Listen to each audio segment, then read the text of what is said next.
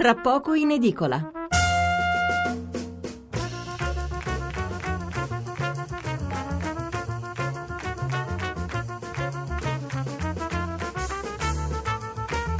Allora, mezzanotte 25 minuti e 30 secondi è eh, sabato, naturalmente sabato 17 febbraio. Allora, intanto sull'argomento precedente un altro titolo, anche la Nuova Sardegna si rammarica eh, della mancata vittoria di Nuoro. Nuoro delusa sì a Parma, capitale della cultura 2020, Soddu, il progetto continua.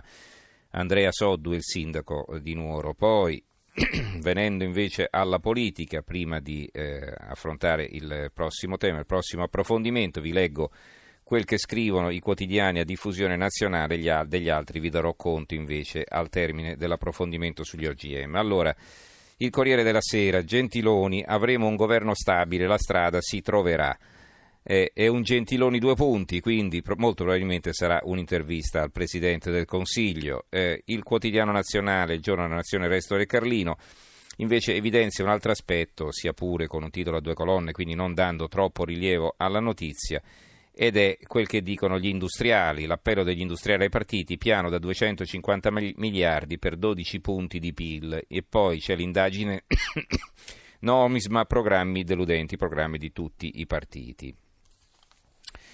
E a proposito eh, dell'intervento della Confindustria, beh, il giornale della Confindustria, il Sole 24 Ore, ci apre con questa notizia naturalmente. Da Confindustria il piano per l'Italia. Eh, il presidente Boccia in 5 anni 250 miliardi di investimenti e 1,8 milioni di nuovi occupati. Alle assise di Verona 7 mila partecipanti. Il presidente, la nostra missione è il lavoro, alla politica parliamo di cose concrete.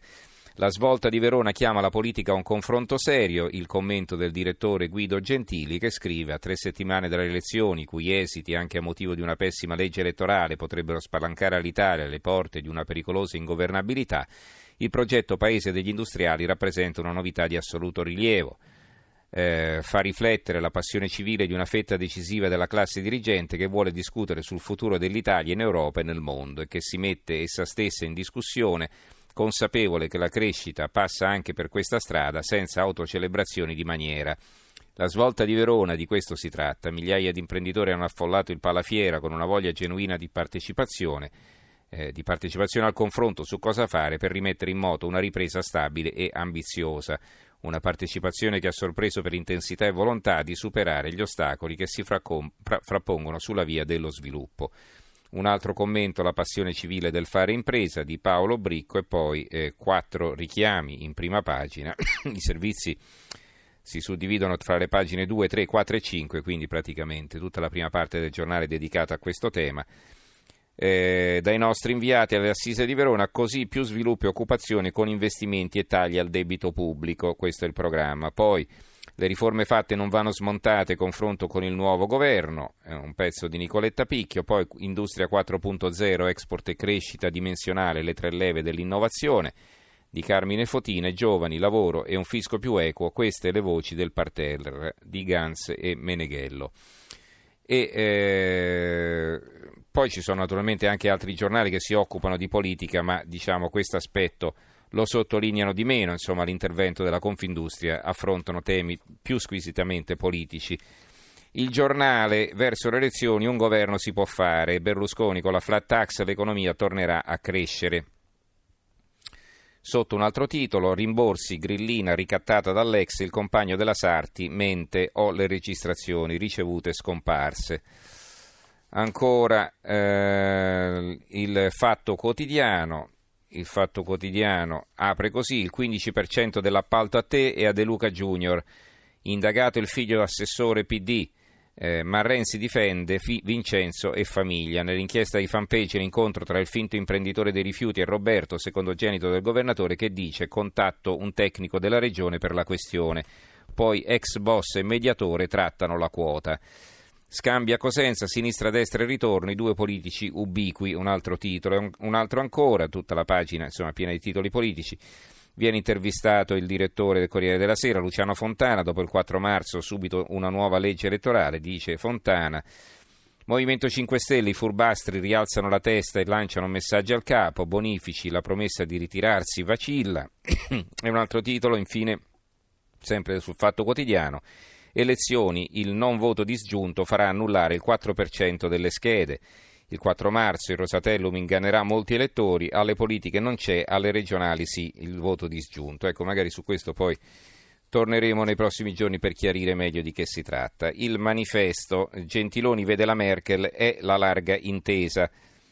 Eh, Roberto, nuovo indagato nella famiglia De Luca, è un altro titolo che ritroviamo sul manifesto. La verità apre così Unità nazionale, fregatura colossale. Gentilone va a baciare la pantofola della Merkel e la rassicura. Dopo il voto non cambierà nulla. Sondaggi e giornali confermano che nessuno avrà la maggioranza. Si va verso il grande inciucio. Un altro titolo, in Alto Adige, la Boschi resta uccel di bosco. Gioco di parole. Il dubbio, tutti in fuga dal duello TV con Renzi, anche Salvini scappa dal confronto dopo aver detto di sì sotto eh, sulla telenovela dei rimborsi, Rimborsopoli 5 Stelle, l'ex fidanzato della Grillina Sarti, in procura vado io. Il foglio, un bonifico di cui Grillo non parla, un pezzo del direttore Claudio Cerasa. Il Tribunale di Genova ci dà una notizia. Evocare vecchi pagamenti in nero di Grillo è un diritto, non diffamazione. Storia di una causa persa dal capocomico e di una confessione raccolta dai carabinieri. Documenti spassosi per i moralismi grillini. Il mattino di Napoli apre così: De Luca Junior, l'intrigo dei video, perquisito il figlio del governatore, illegale, interferenze illecite e provocatorie, registrato il dialogo con il consulente, a noi il 15%, il presidente della campagna e la solita sceneggiatura. Eh, poi Gentiloni populisti non governeranno, il Premier assicura la Merkel l'Italia per l'Unione Europea, la Confindustria salviamo le riforme. Grandi intese perché la via è già tracciata è un commento di Bruno Vespa che poi ritroviamo anche su altri giornali, vi leggo la parte iniziale. Sarà Marco Minniti o Matteo Salvini il ministro dell'interno del prossimo governo? Se il centrodestra conquistasse la maggioranza assoluta, cosa possibile ma lo Stato ancora improbabile, se Forza Italia scegliesse il Presidente del Consiglio, sarebbe difficile al leader della Lega rifiutare l'incarico ideale per gestire i temi della, centrali della sua campagna elettorale, immigrazione e sicurezza. Ma la novità delle ultime ore è un'altra. Giovedì sera a porta a porta Marco Minniti ha detto che accetterebbe senza esitazione di mantenere il suo ruolo in un governo di unità nazionale in cui fosse ovviamente presente il PD. Renzi non ha gradito, visto che la linea in campagna elettorale è di escludere qualunque collaborazione con chiunque, ma Minniti è persona troppo prudente, esperta ed avveduta per lasciarsi scappare un'affermazione così impegnativa rivelando perciò che il re è nudo, ha sigillato l'ipotesi che molti temono, sperano, e cioè che l'impossibilità di formare un governo di destra o di sinistra dopo il 4 marzo induca il Presidente della Repubblica a cercare un'intesa perfino più larga, addirittura dello stesso patto tra Forza Italia e PD. In Roma, Renzi a Napoli per risollevare il PD possiamo essere il primo partito. Eh, il secolo XIX di Genova di Maio il governo passa da noi, Gentiloni incontra la Merkel, l'Italia stabile, non c'è rischio populismo e qui c'è l'intervista al leader dei 5 Stelle oggi a Genova. Eh, gronda inutile risorse al, risorse al trasporto pubblico. Eh, sondaggi, il silenzio fa bene al dibattito ed eviterà scivoloni come sulla Brexit, un pezzo di Carlo Rognoni. Allora, eh, vi leggo solo il tempo per concludere, diciamo, poi il resto ve lo leggo più tardi, ma quale Zincaretti, così vinco io, viene intervistato qui eh, Stefano Parisi, il candidato del centrodestra alle regionali del Lazio.